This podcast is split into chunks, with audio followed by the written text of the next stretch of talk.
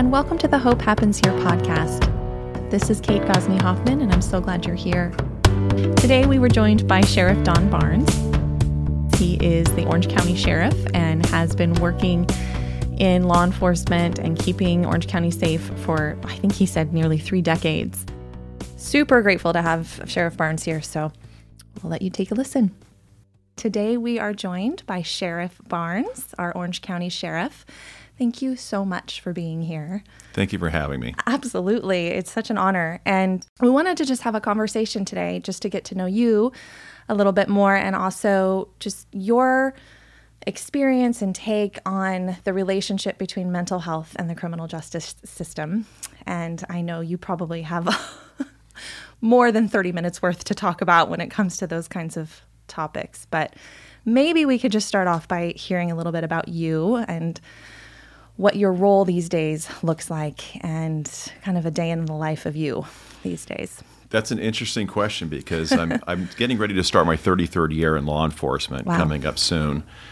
And if I if you asked me that question in 10 year increments, I would give you a different answer every mm-hmm. year. When I started in this profession, it was dealing mostly with gangs and narcotics. Uh, oh, wow. Some cocaine was the was the drug of the era at that moment, and over certain changes in, in enforcement postures, that kind of subsides. And now, over the course of th- not more than three decades, we are dealing a lot of with a lot of social issues, mm. not by design, by default. Mm. A lot of the issues that we have that have manifested and fallen on the shoulders of law enforcement to deal with have never been designed or been the destiny of law enforcement professionals to, to intervene on. Right. And it makes it very uh, all encompassing. This job today is much more uh, encompassing of a lot of different aspects of societal challenges and things that we are dealing with in law enforcement, not just in the sheriff's department, but across a much broader spectrum of, of public safety. But it does create an opportunity depending how you look at that. Um, I recently testified uh, on the President's Commission on Law Enforcement and the Administration of Justice. I was on the Social Issues Impacting Law Enforcement Subcommittee and the three issues that I spoke on specifically were homelessness, mental illness, and substance use disorder. Many wow. of them are interrelated. They all kind of are tied together as a much larger issues. And in my testimony, I said the first person, somebody who's experiencing a mental health crisis, should come in contact with should not be a peace officer wearing a uniform and a gun. There's got to right. be other intervention strategies that are put in place right that are just lacking currently. And we've done a great job in Orange County and, and other areas throughout the state to start putting in place some of these great strategies that will be serving these these individuals much better than we can or should be doing that. And that's tied also to homelessness and substance use disorder. And those really are in many ways interconnected. Somebody's ex- experiencing homelessness oftentimes may have a mental illness. Yeah. Uh, sometimes minor, sometimes significant. Uh, sometimes they will have a substance use disorder. Sometimes the substance use disorder drives the mental illness. Sometimes mm-hmm. the mental illness is self medicating with narcotics or mm-hmm. alcohol or other drugs. Mm-hmm. So they're all really tied together, and we have to look at it that way. And every opportunity we have with the public we serve has to be looked at through that lens. How can we get somebody out of out of the criminal justice system into an appropriate intervention strategy to help get them either into sobriety or mental health stability or into housing or whatever that might be. So we don't have to go back and deal with that individual again. And that's a very multi layered process, right? Lots of people need to get involved in achieving those goals, you know, getting that person to the right place, assessment, all of that. I mean, so what does that really look like? Well, if you look, I use the analogy of dominoes when you're a kid, yeah. you know, tipping dominoes up on their side and knocking them over yeah. one at a time. It's yeah. an ordinal process. And right now, we're building that domino stack backwards. We're putting in strategies within the Orange County Jail and other agencies working with us because that's one area where they oftentimes end up okay. is within the Orange County jail system. Right. Uh, right now, well, before COVID 19, in a normal housing environment or normal environment, we would have roughly between 5,500 and 6,000 inmates in the Orange County jail system. Mm-hmm. And on any given day, normally, especially over the course of the last five years before COVID, Uh, two out of five inmates entrusted in my care have a daily nexus to mental health treatment. That's between 1,950 and 2,000 people every day Wow. who need some type of mental health treatment. And they oftentimes cycle in and out of the jail on a very routine basis. They just repeatedly come back for criminal violations of law, oftentimes minor violations of law. But they don't come to me because they're mentally ill. They come to me because somebody brings them to me because they committed a criminal offense, either through the courts or through arrest. And that becomes uh, hugely problematic, but also creates an opportunity for me to create an environment where we can treat them and get them into stability. And that's true with substance use disorder. Also, I have between 100 and 120 people on a normal day that are being medically detoxed, medically supervised detox uh, off of alcohol and or drugs. And more than half the population have an addiction issue in the tri- inside custody. And two out of 10, one in five, have uh, will self-declare as being homeless all these things compound, all these issues compound upon themselves and make it very difficult to tie them to services once they get released. And we're doing that very well right now. But the, the issue is we're doing it while they're in jail. The issue we have to build, the system we have to build out is that domino. We're, we're at domino 40, which is when they're in jail. We need to put the other 39 ahead of it and start Right. coming up with any intervention strategies and programs to either prevent them from coming to jail in the first place. And there are programs that existed for decades that just don't work as well as they used to because of the way the criminal justice system has changed. I'm not advocating, I just want to be clear, I'm not advocating for incarcerating the drug addicted or the mentally ill. But some of those strategies have changed because uh, there's really no way to entice people into treatment anymore like there was before because of some of the decriminalization efforts in California for drug offenses and other other things. I see. So it's the consequences are less than they used to be, and so the the choice is not so black or white. It, it is that. Uh, when you look at Prop 47, for Yeah. example, which was the largest decriminalization initiative that took place in California in the mm-hmm. last several years, 2014, it changed the two largest categories of crime that any law enforcement agency or community deals with property crime and drug crime. And it changed drug crime from felonies to misdemeanors. You, in order to go to state prison, you have to be convicted of a felony. You can't go to state prison for misdemeanor offenses. Right. And generally speaking, those are served in the county jail. But the time that somebody might be incarcerated for committing one of those offenses uh, is significantly less than it was just uh, you know seven, eight years ago. And what that changed for us is the strategies to get somebody into uh, sobriety, for example, is much shorter because there's no longer that hook into somebody to entice them into treatment in lieu of going to state prison for a felony conviction. So I know that I understand the social justice issues and all those things, but I'm just talking from the real world experience of how we're, it makes it difficult to help people who really need help and sometimes save them from themselves Yeah. and getting them into treatment opportunities for those types of issues. And mental illness is in the same same conditions today. We've seen over the course of the last five years, our mental health populations increased uh, 60%. That number goes up every year. What do you think's changed? It, the same the what you were just talking about in terms of the changes in the system, um, or do you think there has been have, have there been other things going on to contribute to this? Because, like you said, every ten years it's looked different for you. In comparing and contrasting, maybe ten years ago, a decade ago, what would be your opinion? And I know this is not a simple answer. Not everybody knows everything, but what would be the difference? Why has the mental health needs gone up? You think, from your experience? Well, the closure of state hospitals, obviously, the last several state hospitals closed in the last several years.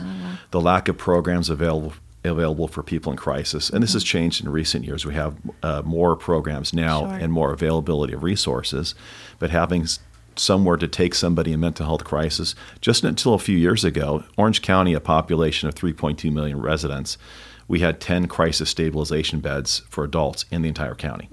10 to serve 3.2 million people. And of course, not all those are in crisis.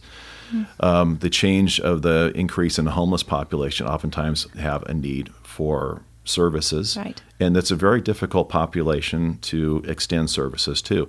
If somebody is SPMI, severely or persistently mentally ill, which is the highest categorization of mental illness, it takes on average nine to 10 outreach efforts with any one individual in that categorization to develop a trusting relationship where they might even consider accepting services. Right. And then the worst thing we had done, I think, previously, I'm not picking on the system or any one part of the system, so I don't want people to take it that way.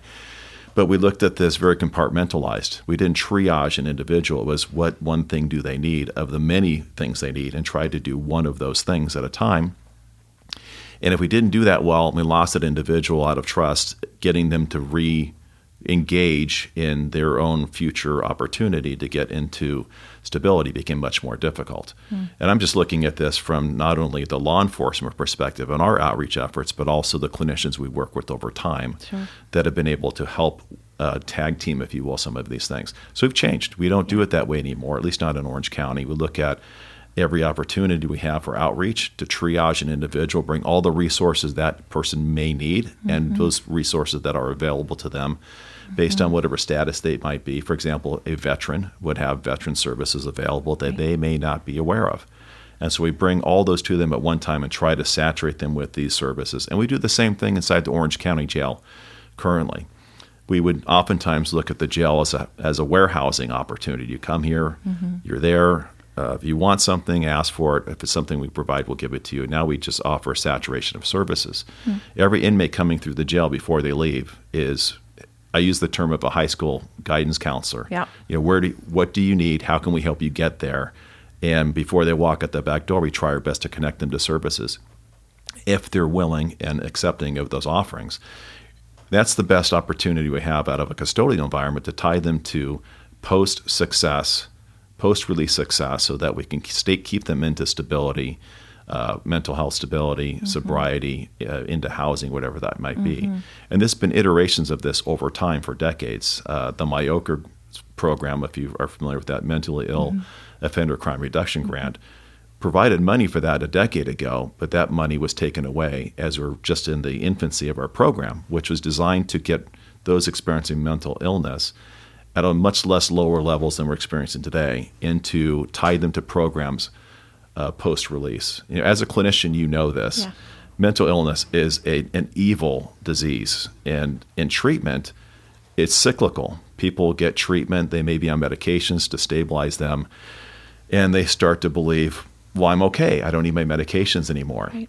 You stop taking medications, they decline, and then that just it's a circular environment they oftentimes end up in. So to keep them in yeah. stability is key. And to have that continuum of care, right? To, yes. to have a long term plan and advocacy and pe- a support system.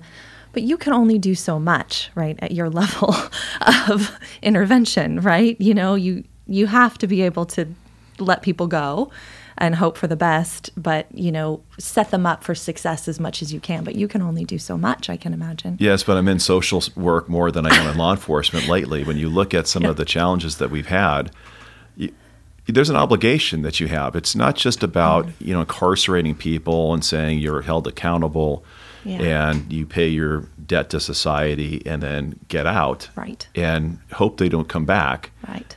There is this opportunity while you have them to do everything you can uh, while I have them in jail. But I've looked beyond the walls of the jail now. I'm looking mm-hmm. at it from this uh, from a system.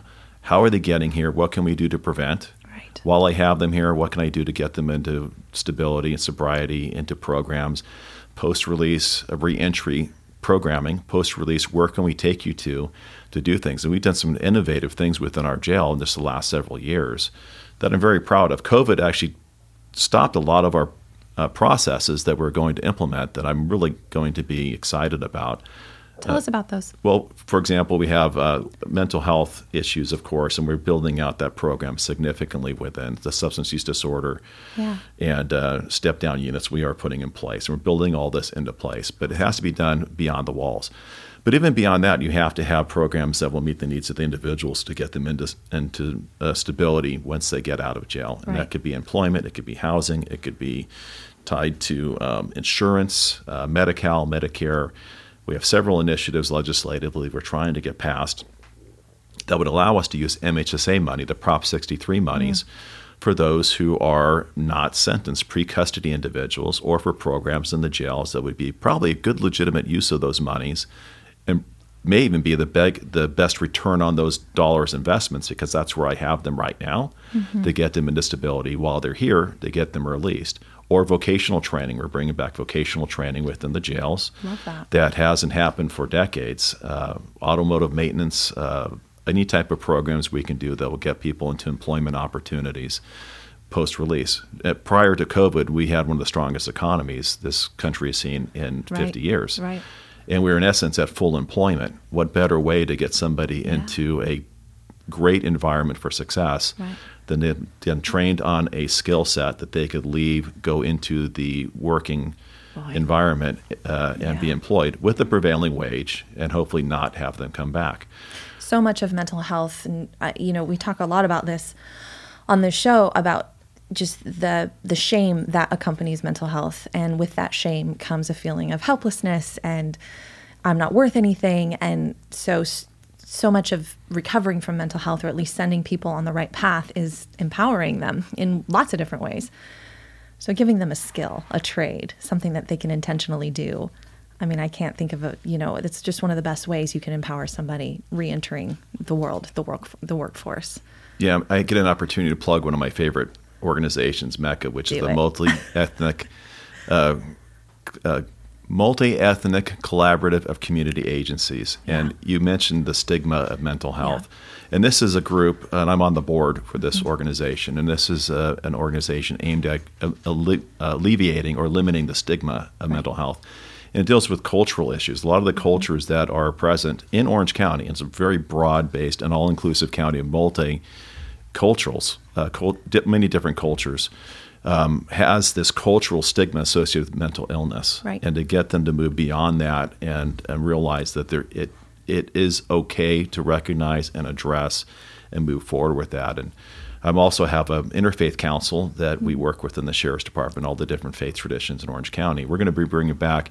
I think it's targeted for August, October um, where we're going to have a forum on mental illness and go to the faith uh, traditions, all the different mosques, synagogues, temples, churches, gurdwaras, and teach clergy and their staff how to embrace the the concept of treating those and accepting those with mental illness to try to get these services back out through the religious system.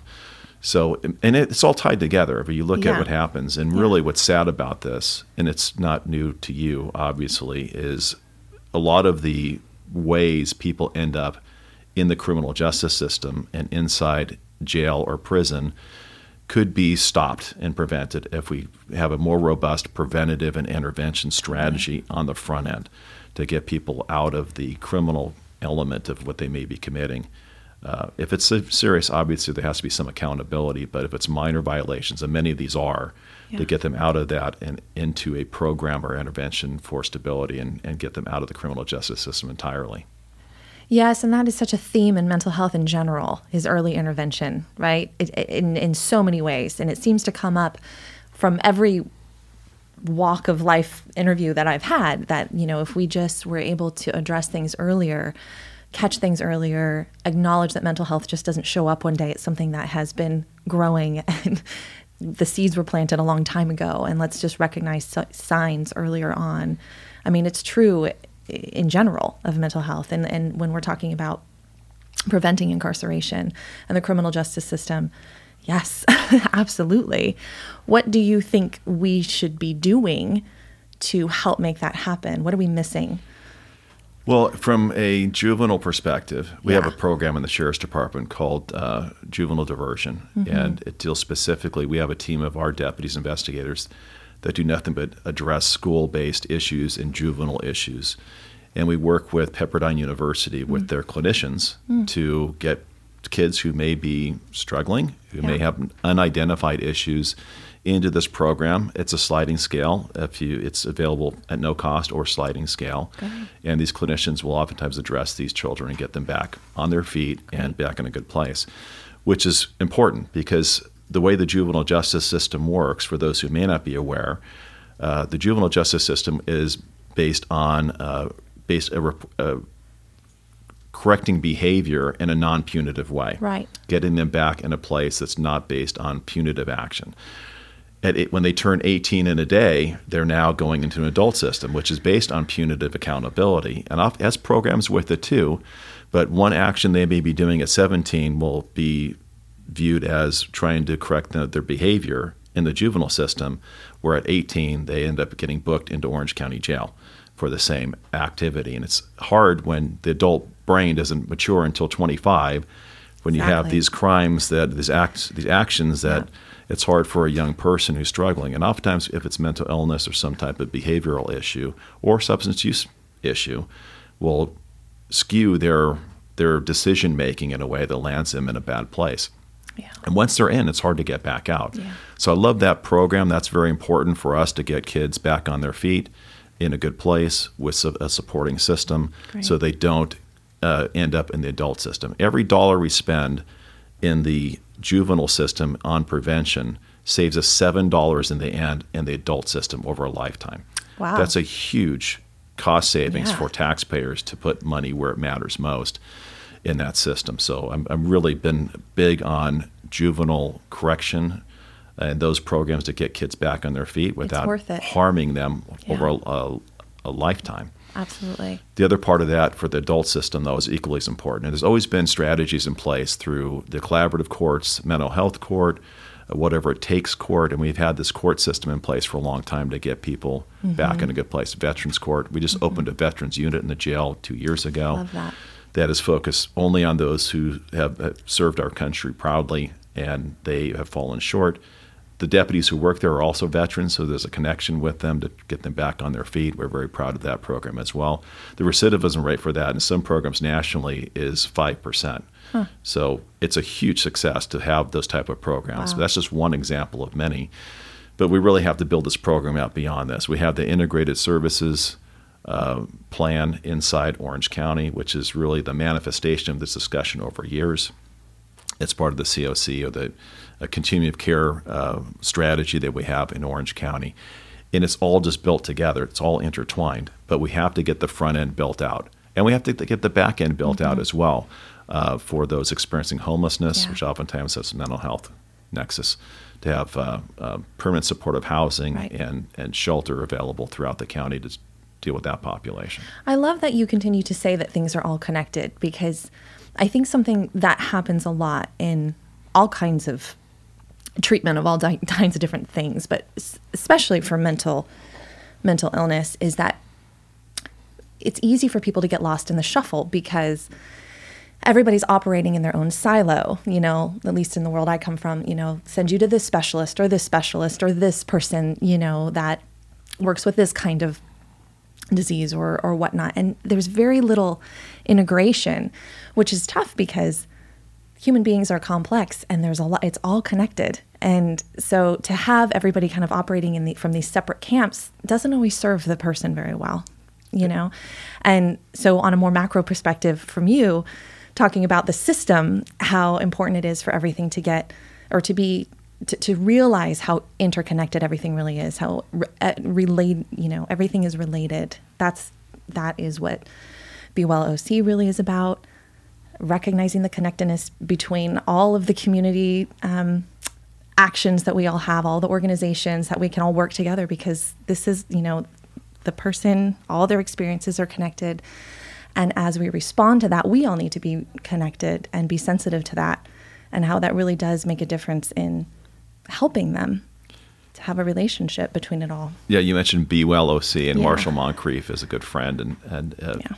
a lot of what we've done has really been the catalyst that's, that's that ended, not ended yet, but began with, I should say, Be Well OC, and there's a Yeah. second campus coming online soon in South Orange County, and I'm I'm working with the CEO's office to see if we can. There's a lot of buildings at that location. I don't want to say where it is yet because they haven't announced but we want to get one of those buildings available for a post custody reentry facility for those who came through the criminal justice system to have somewhere to go after they've been released to get the services that they needed that we gave them while they're inside the jail. So all of those are very important. And the Yeah. Be Well, for those who don't know, the Be Well Center is is a very important strategy for us. It's a place for law enforcement to take people who are either in mental health crisis uh, on a 5150 hold or a 5250 hold after that, or experiencing a, it's a detox center. It has all these different service provisions that can get somebody back on their feet and a great alternative to the jail. Sometimes the jail is the alternative that's available, and it shouldn't be the only one. This is one alternative that will be made available, including all the support systems that go with it.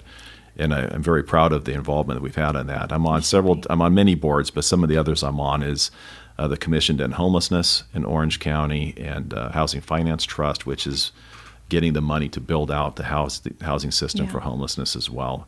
And it's as you said, it's it's all interconnected. Yeah. What what I, what drives me crazy is uh, and what I refuse to tolerate to a degree are people that operate in silos or in self preservation. Mm-hmm. And that has been allowed to occur mm-hmm. over time mm-hmm. where people really see everybody else's competition. And that's yes. not the way things could work. No. Especially in the CBO, community based organization, nonprofit world, we have to work laterally, side to side. Right.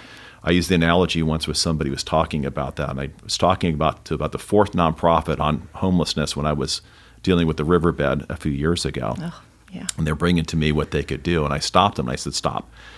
You're telling me the same thing I've already heard. And the problem is you need to be working laterally with these other nonprofits.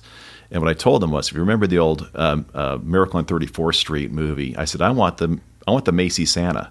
I want somebody to sit and say, you have a problem, but I can't help you. You need to go over here to get the help that you need and connect everything together laterally. So we're triaging this person, as you said, yeah. at one one time and getting a saturation of services around that person. We need to envelop them with the service offerings in a way that we're not doing an assembly line. We're we're dealing with everything they're they're experiencing at the same time. Totally. Because you can't just fix one part of ten issues. You have to look no. at it holistically and make sure that they are being addressed uh, as one person experiencing one thing rather than all these disparate issues that sometimes we, we peel off. Because they're they're people, right? And it's it, there's a system in place, but also this is, this is made up of individual people with their own traumas, with their own histories. And you can, I am so realistic, you can only look at so much because there is a criminal justice system that has to run. But I'm curious about you specifically and your um, just in our last couple minutes that we have, the last few minutes, just your experience personally in working with this, because you've said a couple times that you you feel like you're a social worker more than not a lot of the times, and has your view, feeling, um, opinions about the person struggling with mental illness that are maybe repeat offenders or whatnot, ha- your relationship to them, your thoughts about them, has it changed over time? Do you have a different perspective about it? Um, how has it impacted you, I guess? You know, I, I think it, I don't want to say I've changed over time. Uh-huh. I think I've become maybe frustrated over time sure. with some of the things that we experience. And I'm not picking or assessing blame on anybody. Yeah, no. But when you get to this point in your career, the worst thing you can do is look back over 30 years at opportunities missed. Mm. And so when I was a young deputy working the jail, oftentimes worked in the mental health section of the jail. So I saw people coming in who oftentimes are struggling with decision making and it's hard to hold them accountable when you know that they are not uh, 100% control of the decisions they're making. It's the only it's the safest way I can say describe somebody in that and environment. That's well said. Yeah. And so you have to work with them, develop trust, and then when you go through a career, you have other opportunities out in the environment in patrol, mm-hmm. or as a field training officer, and then as an executive and manager, and all these opportunities came up. We just implemented a full behavioral health bureau within the Orange County Sheriff's Department. Great. Twice, once inside the jail and once inside the community that we're serving, because as I said, you can't just go out and have a homeless liaison officer right. because that's homelessness is not the only thing impacting that individual. Right. There are many other factors that got them there. I use a term that I love when I ex- try to explain this to people, which is complex. Simple problems are easy. You know, two plus yeah. two equals four. And then you have um, complicated issues. Baking the cake for the first time is complicated and it becomes routine. Yeah. Complex is many other variables that come in and they change. There's a dynamic of not one person is the same as the next. And you have to peel that layer back and figure out what is driving that individual. So to your question, what why I am the way I am, um, I, it just bothers me that we've gotten to this place, uh, not only in Orange County, but just as a society where people are falling off. They're falling. You walk right by them, and they're not seen as people anymore. Right. They're just somebody who is uh, down on their luck or whatever it may be. And I think we have an obligation to band together as a, as a community, not as in one community, not the white community, the Latino community, the LGBT community, the black community, or based on religion or whatever it might be. We have to come together as one community and and use this synergy to start treating people who need a hand up, not a handout, a hand up. We need to help lift them up. And what I found through this, and what we've seen through all of our endeavors in the jail, and I've gotten tremendous feedback, positive feedback from families and also inmates who were in our custody, that their words, not mine, I feel like I was valued. I think I've had letters written to me by def, uh, about deputies. I want to thank this deputy because they treated me this way and offered these services and I feel like I'm on a good path for the first time in many years. Wow. There's a there's a complex solution in there though. It takes the person, the individual to buy into their own safety and yes. their own future as well. And that's not oftentimes easy. Sometimes people are too far gone. They want nothing to do with help. Sometimes they you can break through that and they take service offerings and buy in. And uh, the best result of any is when somebody says, "Thank you, you saved my life." because I'm now back in a better place. And those stories do exist as well. But it takes a village. It does. Oh, that's okay. it does take a village, and it's it's um, one thing that when you're talking, it makes me feel like it makes me feel very hopeful because it. One of the things when you say people have to buy into their own recovery. Um, I worked for a very long time with substance abuse disorders, and you know, mental health is all in you know all intertwined with that. So anything and everything that falls under that umbrella. And to buy into their own recovery they have to trust you. There has to be trust and there has to be safety. And what creates that right? You know you doesn't happen right overnight sure. you know um, and it's different for all different types of people and pasts and personalities and everything but it sounds like you know, the compassion is there. I can see it and feel it in talking to you that there is a real intention and a compassion and a heart for this work. And that's something that can be felt. You don't really even need to say it. And that I can imagine helps with the cause of instilling trust and buying into their own, you know, recovery. That, but it also takes an investment. And, sure. And I think the other half of this equation is having the right people doing the work. Yeah. But then also having the resources to be able to to do this. Right this past year was tough on law enforcement nationally, and there was mm-hmm. a big mm-hmm. movement to defund the police. Mm-hmm. And I've told people uh, it's not defunding the police; it's funding the appropriate programs that get the police out of these inter- interactions with the public in yeah. crisis yeah. that needs to take place. And I'm all in that endeavor. I've been, we've been advocating for that, for funding for those types of programs, so that we don't have to do that part of our job anymore, yeah. which I think is very important. But that's going to take time because the system has to be built out. As I said, we're building from the middle backwards. But over time, we can start removing ourselves from these uh, issues that are being relied upon from, for law enforcement mm-hmm. to respond to and have clinicians or perhaps even be so far deep into it that before mental health even manifests into being serious, it's being treated, prevented, and yeah. uh, on the front end that we'll never even see it in the criminal justice system. You really have to walk a, a fine line, don't you? You have got one foot in having compassion and the social work kind of aspect of your work, and then you know the other side is you got to hold the line. Well, and that's tough. And there, yeah. through my career, I've, I've taken many people to jail. Yeah. On the simple premise of I'm saving you from yourself. Totally. And if you don't have that mindset, mm-hmm. you can't you can't do this job to be punitive. You have to remember right. if, I, if you asked anybody in law enforcement what they said in their their interview why they want to be a peace officer, I guarantee you every one of them said something along the line of I want to help people, yeah. I want to give back, I want to serve my community, and that's important to keep that you know yeah. tucked away. That it brings back as a reminder that I'm here to help you, yeah. uh, whoever that might be in that moment.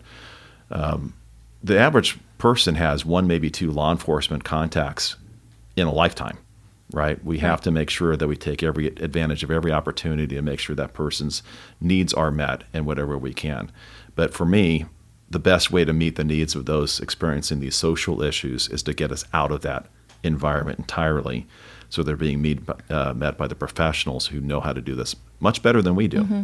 Mm-hmm. This has been something we've been kind of dragged into this environment because there hasn't been anybody there. It's not been robust enough to treat the, the those who are in crisis, and if we can build that system out and get everybody, you know, these people that come through are are a significant number of Yeah. people who are in crisis that cycle through the revolving door of my jail, and they're not here long enough for me to get into stability. And, Right. I'm, not, and, I'm, and I'm not saying they should stay longer. They shouldn't come at all. And if we can get that system in place and build it out prevented. Mm-hmm. and be preventative mm-hmm. Mm-hmm. and treat their needs better, it's, it's it, everybody wins. Everybody wins. And it sounds like they're you are really pushing and, and leading a, an intentional paradigm shift in the world of law enforcement and its relationship to mental health and mental illness. And I think that is needed is not even a good enough word. It's necessary. It is absolutely yeah, necessary. yeah. Yes. And so grateful for all that you do and the, the you know the heart that you have for it. It's just it's refreshing and I appreciate it so much. So Thank thank, you. you. I wanted to work with the criminal justice system when I was a baby therapist when I was in school. I wanted to work in the jails. I wanted to be on the front lines. And my professor pulled me aside and he said, "Nope, you are way too sensitive. you cannot do it. They'll all think that you're mom and you won't be able to to to handle it." And I thought, "Well, maybe you're right."